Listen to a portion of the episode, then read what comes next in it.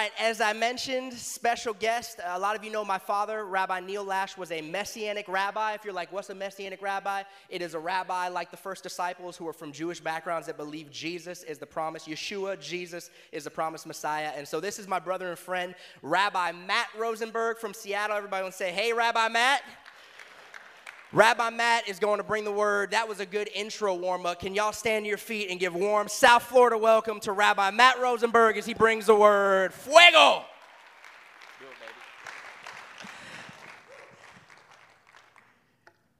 Oh, you can sit down now.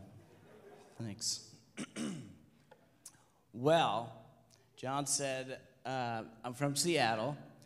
I am uh, hyperactive and super energetic, but when I hang around John, I feel like I'm not. Uh, the, people, people respond to me the way I respond to John, which is like, I didn't know it was that exciting. Um, so I'm super glad to be here, honored to be here. Um, John and I reconnected. We've known each other most of our lives, but we reconnected on a trip to Ethiopia uh, with Jewish Voice Ministries. Um, and uh, in 2014, then not too long ago, we were roommates on another trip to Africa. And uh, we both got super sick. There's nothing like a friendship like throwing up and having diarrhea together. Really. So for about 24 hours, we would, you know, one of us would wake up and be like, Are you still alive? Like, Yeah okay, I'm going back to sleep. And this uh, area of Ethiopia we were in, oh baby, that it was one of the scariest toilets I've ever seen. I'm gonna be honest. Uh, and it's like, you know, when you're when I was young, I was like, I am totally called to missions. And then I got there and I was like, I like toilets too much. Clean, nice, nothing dripping on you while you're sick. Oh, baby. And, uh, you know, the Lash family, uh, so there's this other kind of little world called Messianic Judaism uh, of Jewish people who believe in Jesus. And uh, John's parents, Neil and Jamie, are like legendary people. You know, she came up and shared a little bit uh, at the beginning. Uh, and the reason why they're legendary to me is because of their faithfulness. It, it's like it, it, when you carry through as much as they've carried through, and um, I'm going to show you a little, uh, a little bit from the scriptures. I wrote a book actually called, uh, my first book is called Jesus Never Said Anything New. And some of you are like, that can't be right. I know. That's why I titled it that way my hope is you're gonna be like, that can't be right. I have to check and then go buy the book, right? That's doesn't matter if you read it. Just kidding.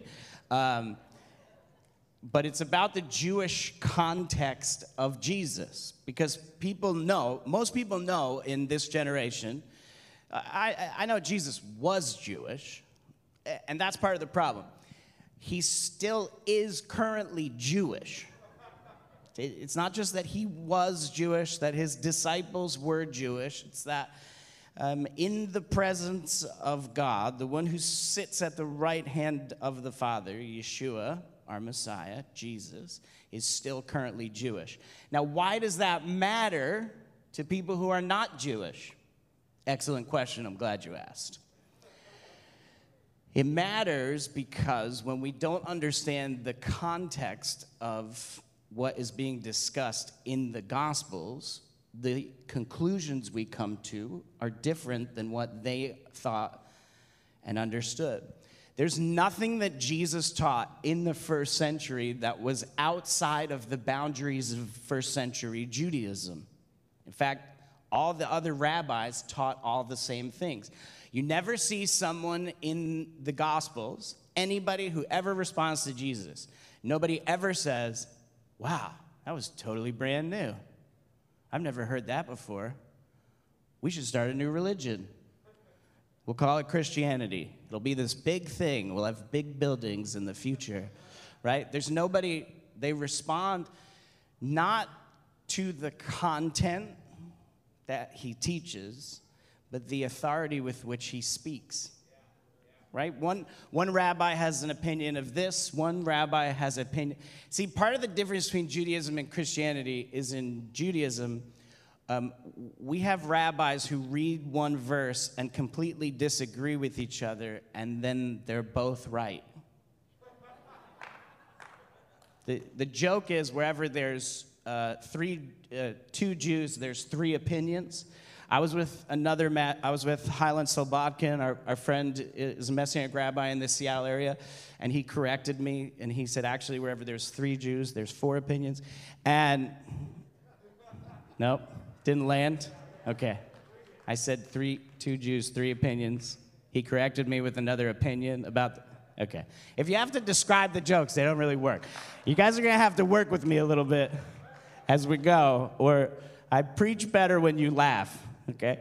Um, so when it comes to context of, of who Jesus is, and Neil and Jamie, so long ago, with so many of my, my dad is also a Messianic rabbi uh, in New York, and the battles that their generation had to fight, um, I don't have to fight, and my kids don't have to fight.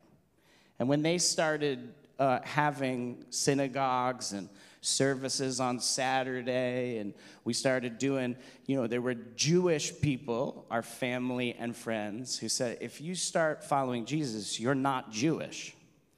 Which is weird, right? Because everybody in the New Testament is Jewish.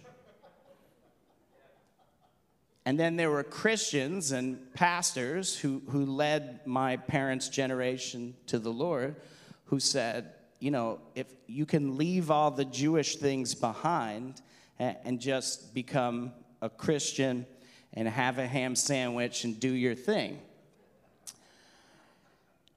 And so everybody was telling them, you shouldn't do what you feel like God has told you to do. And there's something happening in our generation where people are understanding the Jewish context of Jesus, and it's helping us understand the words that he said. So, it, in my book, I talk about things like the Good Samaritan and um, the different conversations he has with the Pharisees. And most of the time, what we say those conversations are about miss the point entirely. For instance, Jesus uh, tells a, a story uh, where he says, you know, the, he's asked, What is the greatest commandment? And he says, Not new, because all the other rabbis of the first century taught the same thing. Love the Lord your God with all your heart, with all your soul, and all your strength and love your neighbor as yourself. In fact, do you know that the Ten Commandments in Jewish tradition, uh, all we know from the text is that he gave Moses two tablets. He's the first one to download to his tablet from the cloud. That was a dad joke. My son Ty's here with me. He's 10. He can't take my dad jokes, which is why I keep telling them. Um, but the Ten Commandments in Jewish tradition, it's believed that first five commandments are on one tablet, and the second tablet have the other five. And when you break down the reason for the five and the five, is the first five are about love the Lord your God with all your heart, with all your soul, and all your strength. And the other five are about love your neighbor as yourself. That's like at least 500 years before Jesus. Uh, we were already. And, and so he tells the story of the Good Samaritan, and people come out in sermons. I've preached it. We've, we've all preached it. We've all heard it. People didn't know who their neighbor was. And so Jesus had to correct them and tell them who their neighbor was. But that is just not true. We already knew we were to love God and we're to love our neighbor as ourselves, and that everyone was our neighbor. So, why does Jesus tell the story? Because some of the people he was speaking to knew everything that they were supposed to know, but they weren't doing what they were supposed to be doing. So he takes a Samaritan who is part Jewish, by the way and he makes the Samaritan in the story the one who does what they're supposed to do with the knowledge that they already have. Samaritan doesn't know, but he knows how to take care of somebody when they're beaten up and bloody in the street. And you should know. So it's more like the story of the Good Samaritan is not to tell us who our neighbor is, and it's not to tell us that the Pharisees were legalistic and doing everything wrong. No, it's you, those of you who are already followers of Jesus, know what you're supposed to do in loving your neighbor as yourself. So, why aren't we doing it? And Jesus comes and he says, Who's the most unlikely person for you? This isn't even my sermon, so we, we got to figure, we're to have to figure that out in a second. Uh, we, who's the most unlikely person for you? Who Jesus would put in the place of the Samaritan to remind you that you're not doing what you're supposed to be doing with what you already know. Maybe it's a Republican, maybe it's a Democrat, maybe it's Trump, maybe it's Biden, maybe it's uh, a leader of the Black Lives Matter movement that you may not agree with on every point. Maybe it's a police officer. Maybe it's any side of any argument. Who's the person that he would use to point to you that if they could do it, not having the knowledge that you have, but they know what to do. Then why aren't you doing? Uh, it's, it's, there's so many stories and so many things that Jesus teaches that his Jewish audience understands completely different message than what you and I have understood over 2,000 years after he taught them because context has been removed, it's been lost, and people make stuff up when they don't have context. Right? It's the point of social media. We just, we just make stuff up and spew it out there and then argue about things we don't know. Like, do you guys you guys remember the Allen Iverson? Am I too old? Does anybody know who Allen Iverson is? Okay, basketball player. And there's this video for years is played on, and he says, Man, we're talking about practice. We're not even talking about a game because he had missed a practice and they kept asking him why he missed the practice. And he said, We're not talking about my performance in a game, we're talking about practice. And then they and he's like, "We're not even talking about a game. We're talking about practice." And this video's been viral for like 10 years, at least 10 years. And I read an article just the other day that the reason why he was so frustrated in that uh, press conference had nothing to do with the game and it had nothing to do with practice. It had to do with one of his best friends got murdered and he missed practice. And they keep asking him about this practice, and he was in his frustration. And it's just like, oh, of course he was, he was mourning.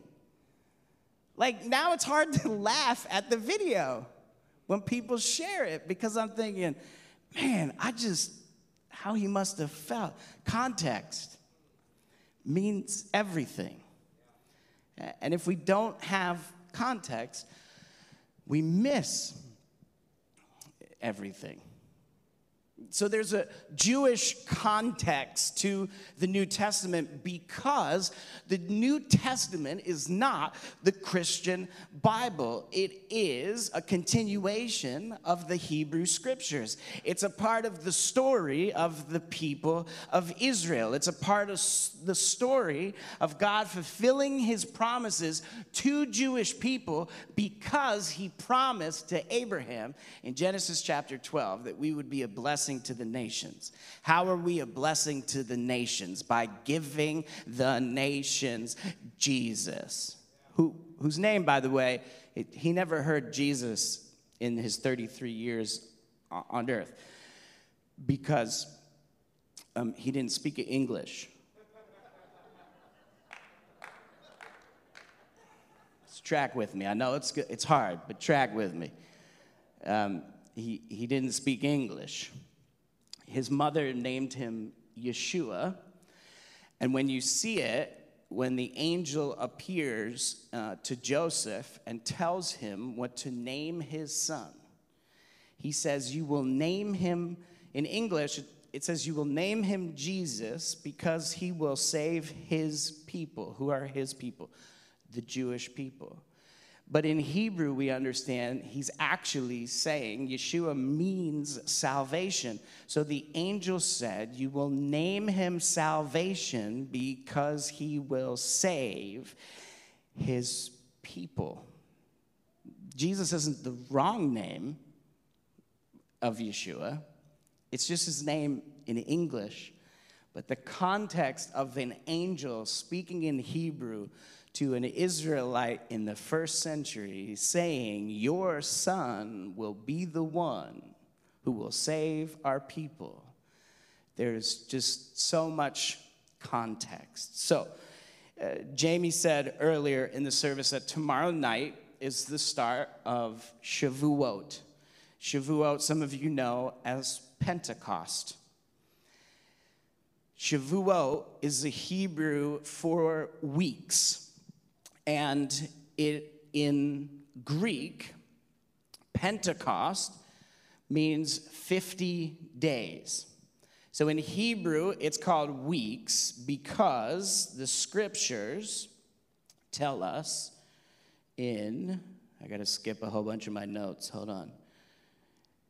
Leviticus chapter 23 and verse 15 says, From after the day the day after the Sabbath, the day you brought the sheaf of the wave offering, you're to count seven full weeks. You're going to count 50 days up to the day after the seventh Sabbath, and then present an offering of new grain to the Lord. So, Passover, which you're all familiar with, is where the death and resurrection of Jesus happened during Passover. But the day after, the day the children of Israel left Egypt, we start counting 50 days according to the Torah, the commandments that God gave us in Leviticus. We count 50 days from the Passover, which is the harvest where we take the wheat, we harvest the wheat, and 50 days later, we give the first fruits of that offering as an offering to the Lord. And so the resurrection is not, sometimes in the context of church, right? The, there's this big drive towards Easter, the, the resurrection, and, and then you go, go back to normal life. But, but in Jewish practice, the, the day after Jesus rose from the dead, which is the same day the children of Israel left Egypt, we start counting 50 days. They're called the days of the Omer, the days of the offering. And it's the first 40 of those 50 days that Jesus appears resurrected to his disciples. It actually took us 50 days when we left Egypt to get to Mount Sinai. So, the same time it took the children of Israel when we were freed from slavery in Egypt, the same 50 days before we got to Mount Sinai, are the same days that Jesus rose and appeared resurrected to his disciples, and then on the 40th day ascended into heaven, and then on the day of Pentecost, which the reason why it's in Greek is because the rabbis translated the Hebrew scriptures into Greek because Jews in the Greek world were not speaking Hebrew, they were speaking Greek.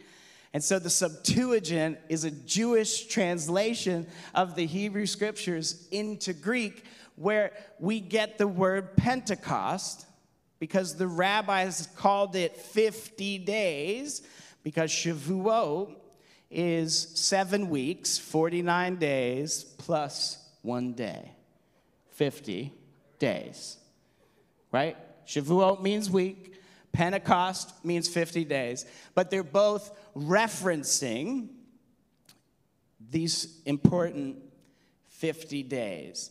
And Jesus and his disciples were counting these days because they kept the Torah.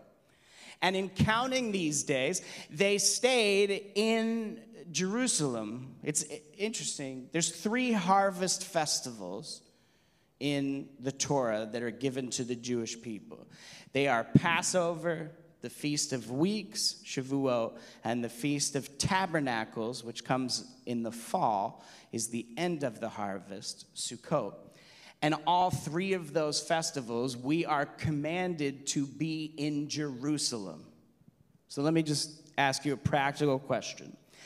If you live in the Galilee, which is the most northern part of Israel, and they didn't have Uber, right? They had donkeys. I just did a message on do not covet, and the commandment says, do not covet your neighbor's donkey. And you're like, I've never,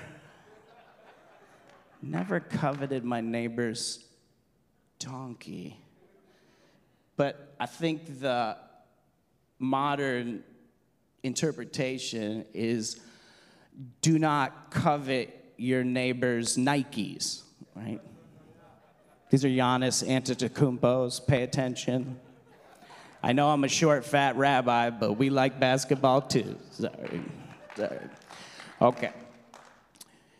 So, if you live in the Galilee, it takes several days to get to Jerusalem for Passover. If the next holiday is only 50 days later, you're probably gonna stay. So when Jesus ascends on the 40th day and he says, Guys, stay here in Jerusalem, they were all like, Uh huh. Yeah, we were gonna do that. Too late to go home. It's only 10 days from now. How, we're not gonna get all the way back and then come all the way back down here for the day of Shavuot. Now, in Jewish tradition, the day of Shavuot is the giving of the Torah uh, to Moses on Mount Sinai. The problem is, in the text, it's not explicit. It never says you will celebrate this day as the day that I gave the commandments to Moses. It's really about the harvest so, one rabbi, uh, Ronald Isaacs, says it this way in the course of time, a new theme was added to Shavuot, namely the commemoration of the giving of the Torah on Mount Sinai. This celebration originated in the exilic, uh, exilic period of Jewish history. That's 500 years before Jesus. The festival gained a new contemporary motif when the rabbis linked Shavuot with the appearance of God at Mount Sinai, when God revealed his will to Moses and the children of Israel. So it doesn't say in the text, on Shavuot, you will celebrate the giving of the law to Moses. But because Yeshua is 500 years after that was already believed in Jewish tradition, it is explicit in the New Testament that Jesus and his disciples, along with the rest of the Jewish world in the first century, observed the day of Shavuot as the day that Moses was given the Torah for the Jewish people.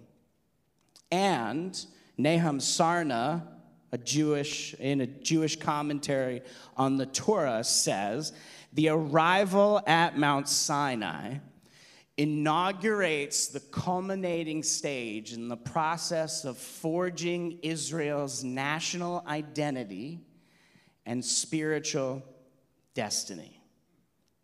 So Shavuot becomes about revelation of God's presence. And we understand that the giving of the Torah, which is 1500 years before Jesus, is celebrated on the day of Shavuot, 50 days after Passover. If you need to fall asleep during all this, it's totally cool. I'll just wake you up when I encourage you to be filled with the Holy Spirit. But what what is explicit in the New Testament is that Yeshua and his disciples, with the rest of first century Judaism, believed that the Torah was given on Shavuot. So, the reason why Jewish people gather in Jerusalem, in the temple courts, on the day of Shavuot, is because we believe it's the day that the Torah was given to Moses, and the Spirit of God descended on a mountain in a cloud and revealed himself. Right? Passover, he set Israel free from slavery. Shavuot is when we become his people, and he becomes our God. The, the Torah for us is a con- it's more important than the Constitution. Some people, depending on where you are in the country, that's like, well, honey, we're leaving. The, the Torah is more important than the Constitution. It's part of our definition of who we are as a people. We belong to the Lord, and the Lord belongs to us. The dilemma and you've maybe you've said this and maybe you've heard this before is for many Christians if Mount Sinai was the birth of the Jewish people then Acts chapter 2 is the birth of the church so many times, people, pastors, and commentaries, they say Acts chapter 2 is the beginning of the church. Acts chapter 2 is the start of the church. Acts chapter 2 is the start. And what I want you to understand is God doesn't start things in the middle of the story.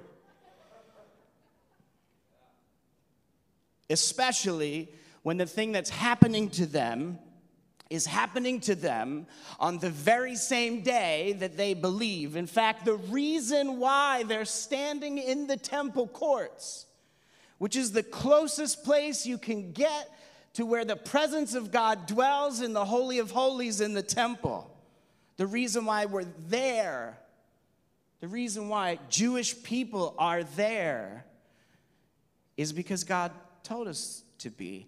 And there's an ex- expectation that he will do something on the day of Shavuot. So the Holman Bible Handbook says the, the church was inaugurated at Pentecost as God's new society. Or Millard Erickson says in, in Christian theology, the church is the new Israel. It occupies the place in the new covenant that Israel occupied in the old, whereas in the Old Testament, the kingdom of God was peopled by national Israel. In the New Testament, it's peopled by the church. But that's not what Luke says in Acts. And it's not what any of the original followers of Yeshua believed. Well, they didn't believe that something new was happening to them. So I want to show you in Acts chapter 2 in verse 1. It says, When the day of Pentecost, right, 50 days after Passover, the day of Shavuot, because we just counted the 50 days that God commanded us to count. When the day of Pentecost came, they were gathered together in one place.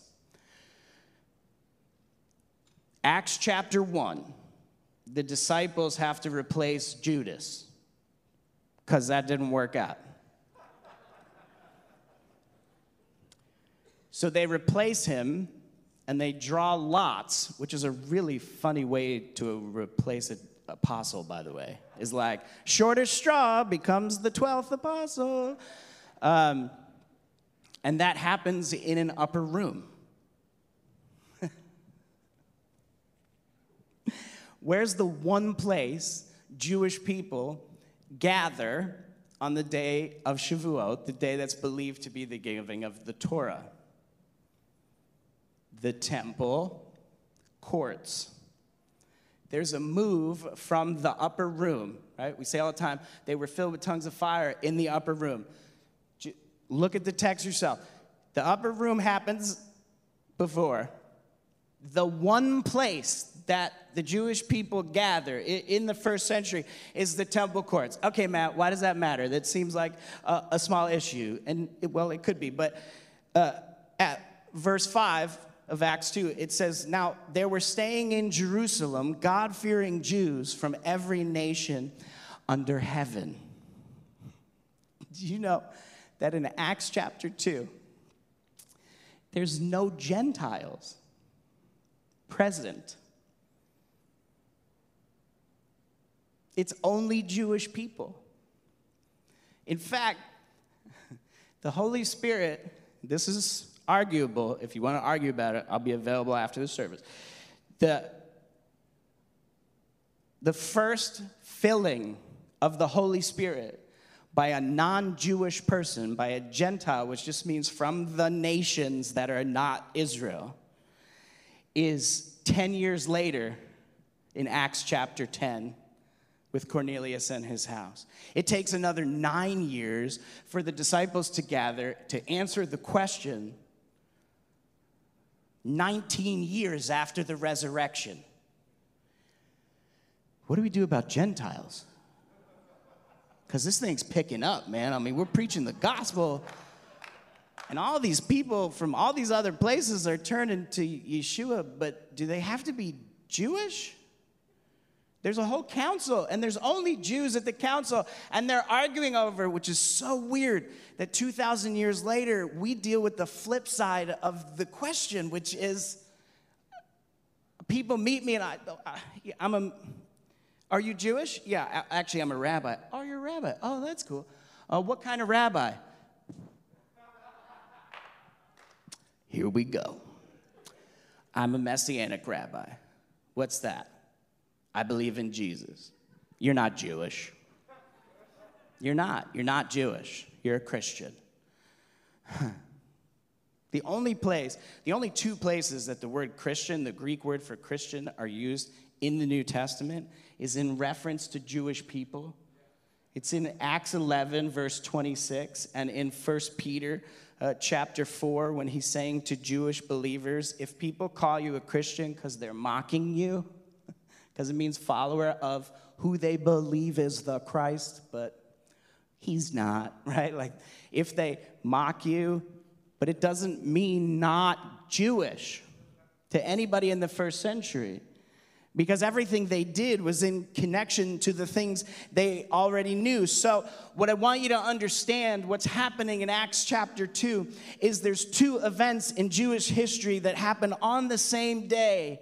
15, 1500 years apart from each other. And nowhere in Acts chapter 2 do any of the Jewish people in the temple courts, while Peter's preaching in Hebrew on the day of Shavuot, which is the day we believe the, whole, the, the Torah was given to our people. And we're in the temple courts because we want to be as close to the presence of God as we can because the presence of God showed up on Mount Sinai and he's going to show up on, do you know what mountain the Temple Mount is on? Where the temple is in Jerusalem, it's called Mount Moriah. The reason why we built the first temple and the second temple on Mount Moriah is because it's where Abraham almost sacrificed Isaac. It's the same place. So, so the God of Israel shows up to the Jewish people on a mountain, Mount Sinai.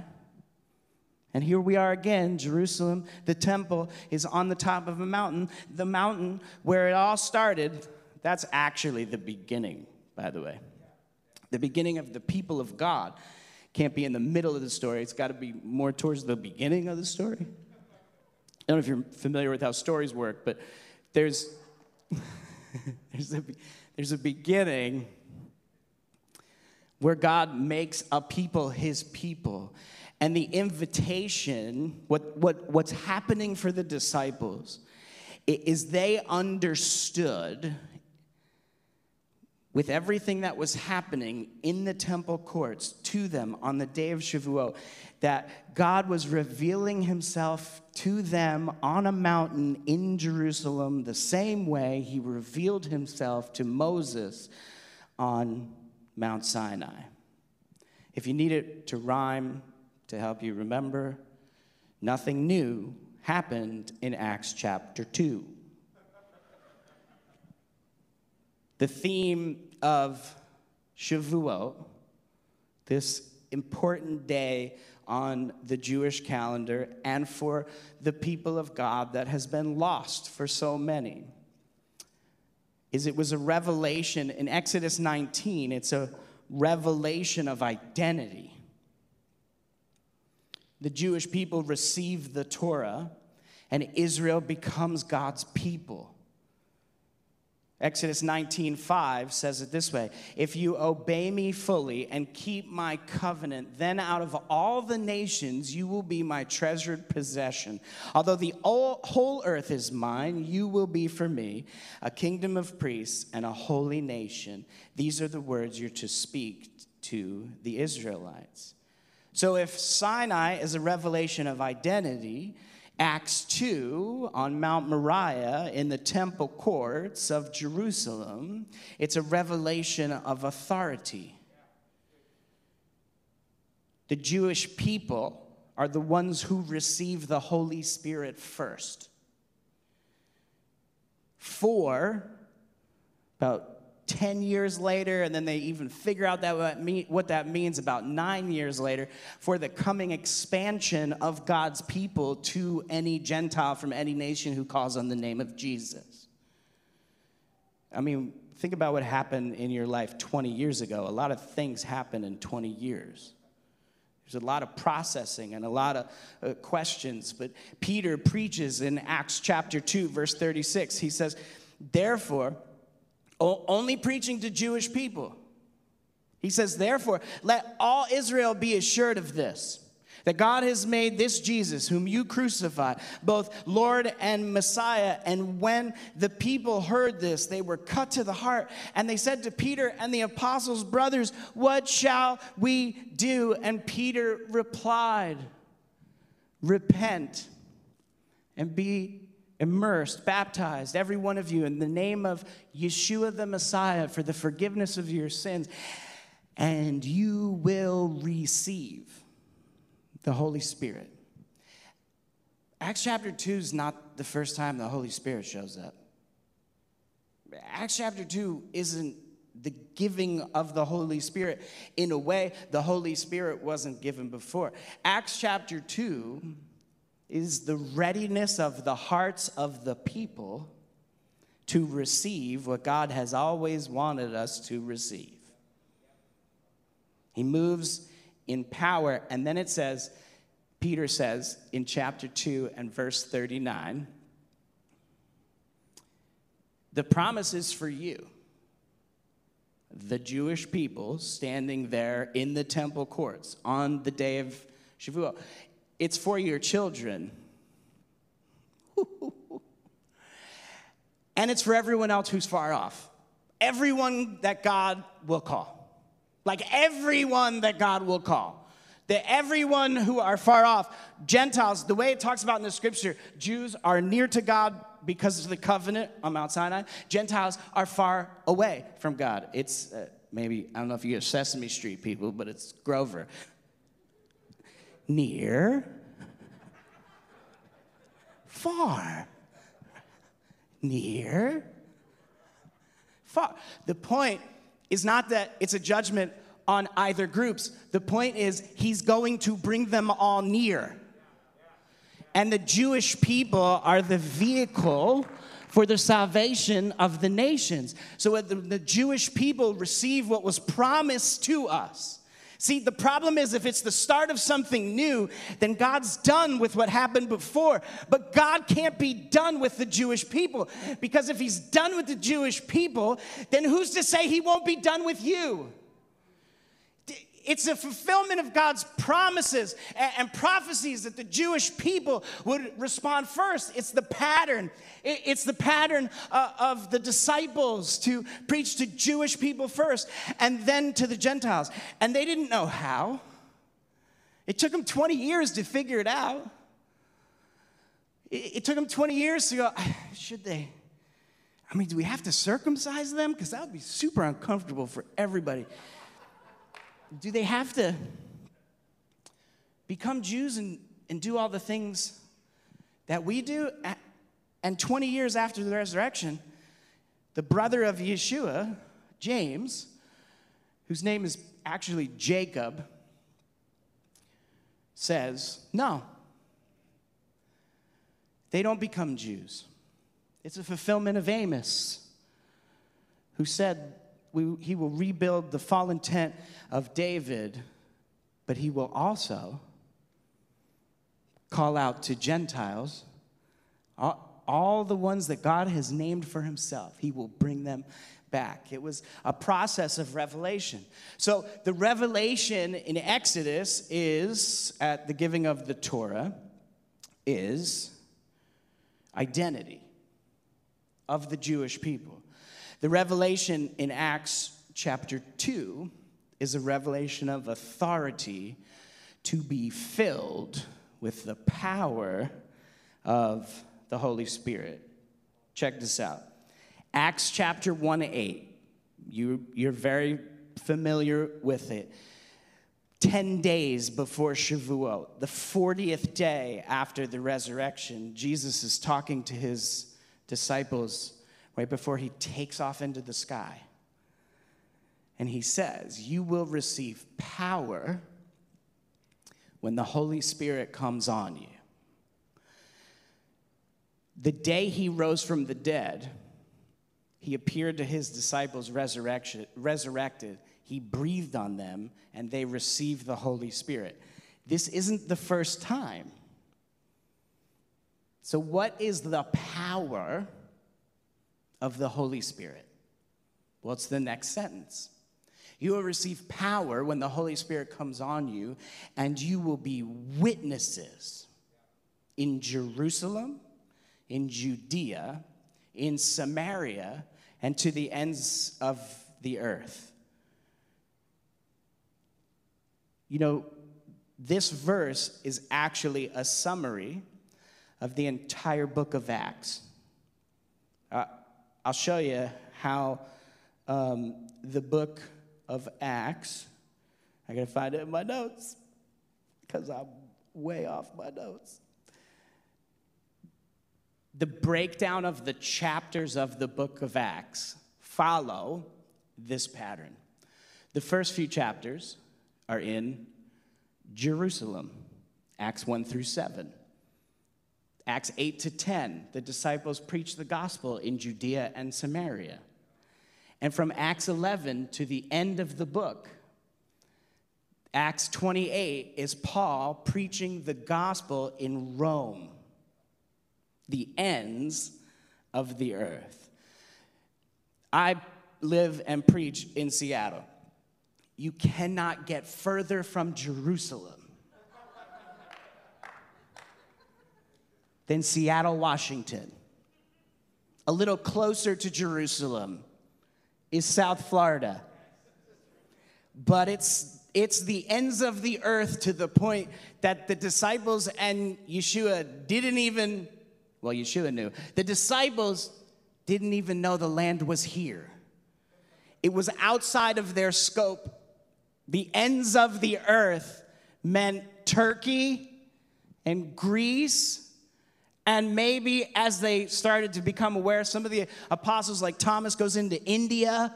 Like in church history, they go into all these. That's the ends of the earth. They didn't even imagine that this part of the earth was here.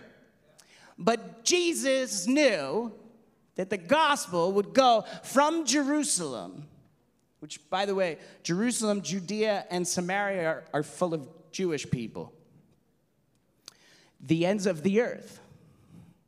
Well, that's us. That's you. And in our day, in the same way that the Holy Spirit enabled the disciples to be witnesses, you know, I don't know where people stand on the gift of tongues. I, I don't actually care. I believe in it, I think it's real. It's just not what happened in Acts 2. What happened in Acts 2 is Peter preaches in Hebrew, and Jewish people from every nation on earth who don't speak Hebrew hear him preaching in their own language. The Holy Spirit translated not the gift of angels. He translated Hebrew into everything else. And they stand there in Acts chapter 2, and they're th- and it said, Aren't these guys from the Galilee? Like, the Galilee's the worst. Like, but I know he's not speaking my language, but I understand every word he's saying because they were filled with the power of the Holy Spirit. To be witnesses. So that when we talk to people, this isn't about a person on a stage with a microphone just preaching. It's about if we are filled with the Spirit, when we speak to people about the things of God, the Holy Spirit enables them to understand.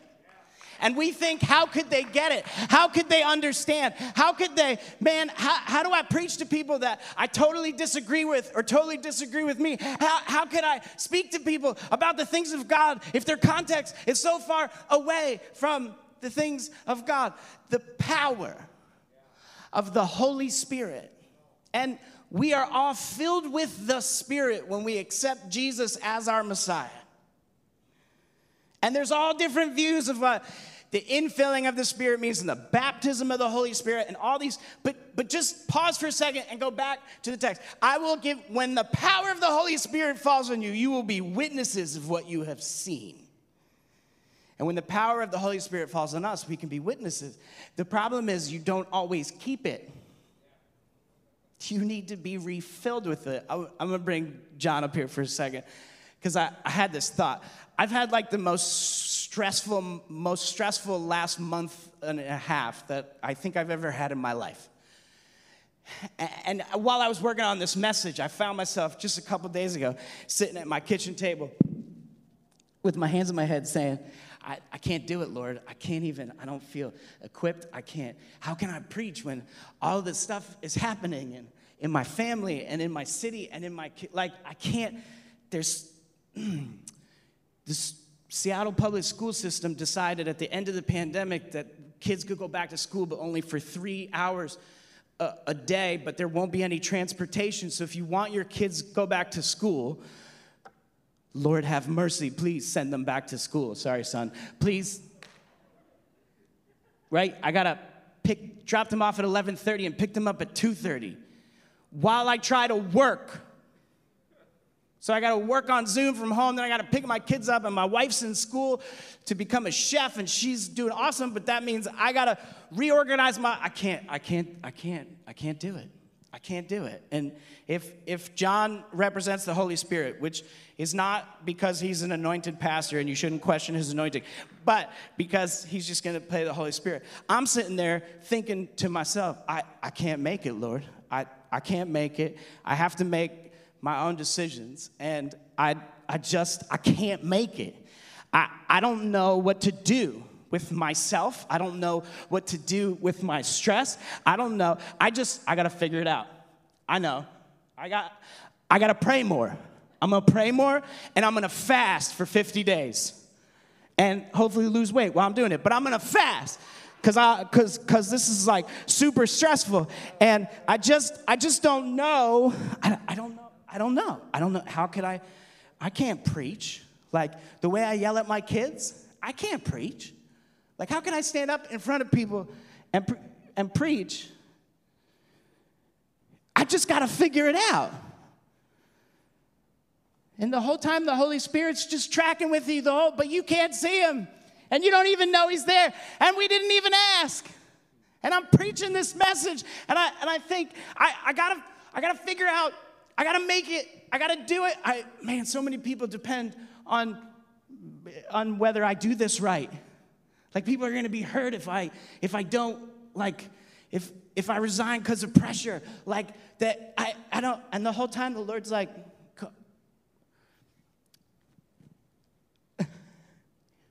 I'll give you the power of the Holy Spirit. To stop saying you got to figure it out. You, you don't have to figure anything out. The same Spirit that breathed life into our Messiah's dead body and brought him back to life to never die again is available to you and me in the power of the Holy Spirit. But what we do with the power of the Holy Spirit is we limit to the gifts of tongues and the gifts of prophecy. And those things are all part evidences of the filling of the Holy Spirit. But the power of the Holy Spirit is for you to be a witness that you can't do it on your own. And, and if you're not Jewish, part of the witness is this isn't even a story about my people. But I get to be part of the story because of the death and resurrection and ascension of the God of Israel, the Messiah for the Jewish people, who also can be mine so I can be filled with the power of the Holy Spirit, which is the power to be witnesses, which is why it says, Acts 2, verse 46. Day by day, they continued with one mind. This is the end of the experience in the temple courts on the day of Shavuot. They continued to spend time at the temple and break bread from house to house, and they were sharing meals with gladness and sincerity of heart, praising God and having favor with all the people. And every day, the Lord was adding to their numbers daily. This is not a church growth strategy. This is not to make our congregations bigger.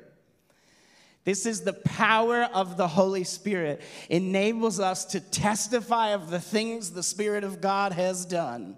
And when we testify of the things the Spirit of God has done, people want to know why. People want to know how. People want to know how are you getting through all the things you need to get through. It's the power of the Holy Spirit. And people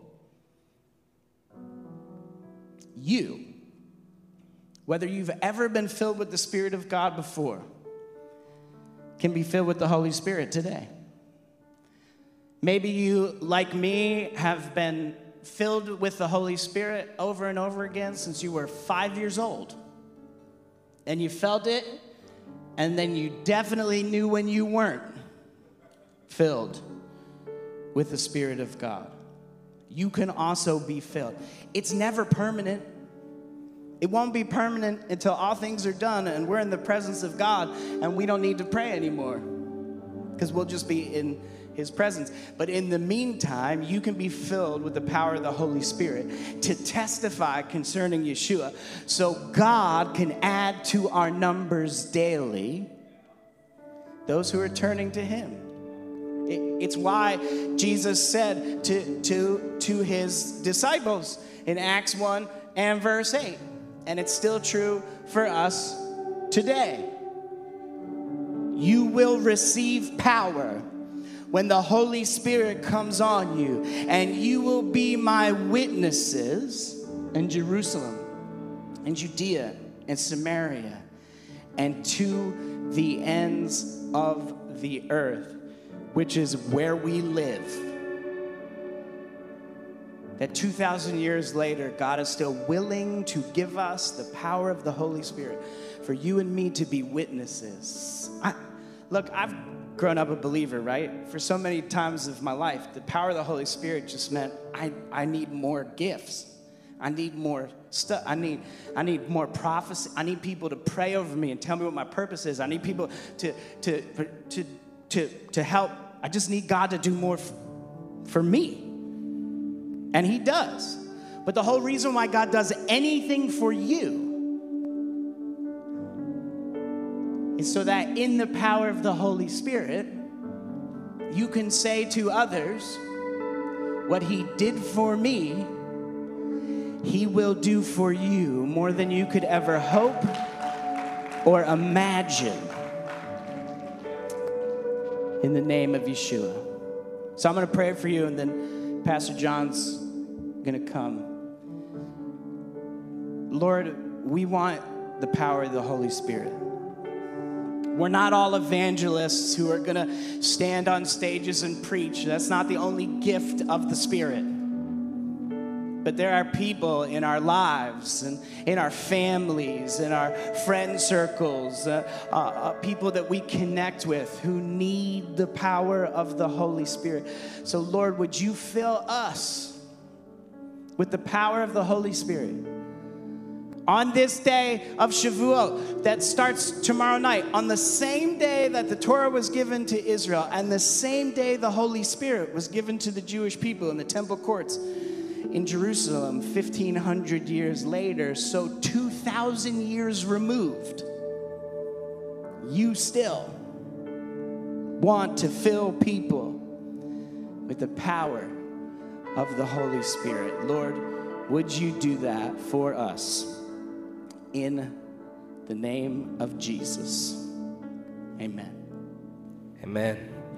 We give it up one time for Rabbi Matt.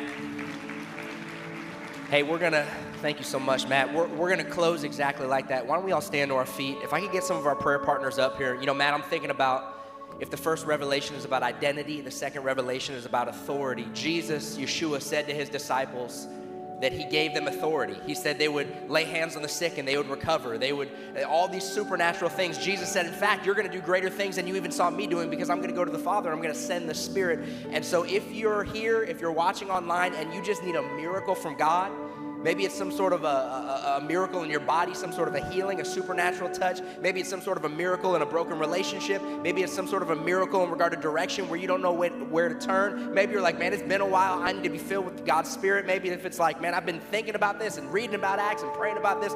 Whatever you need, I think God wants to meet some needs in supernatural ways. And I would encourage you as IG leads us in this final song to come forward and receive prayer. If you're online, you can request prayer right there in the chat. At the very end, I'm going to have Rabbi Matt close us out in a benediction, but, but let's sing together. And if you need prayer, why don't you come forward now?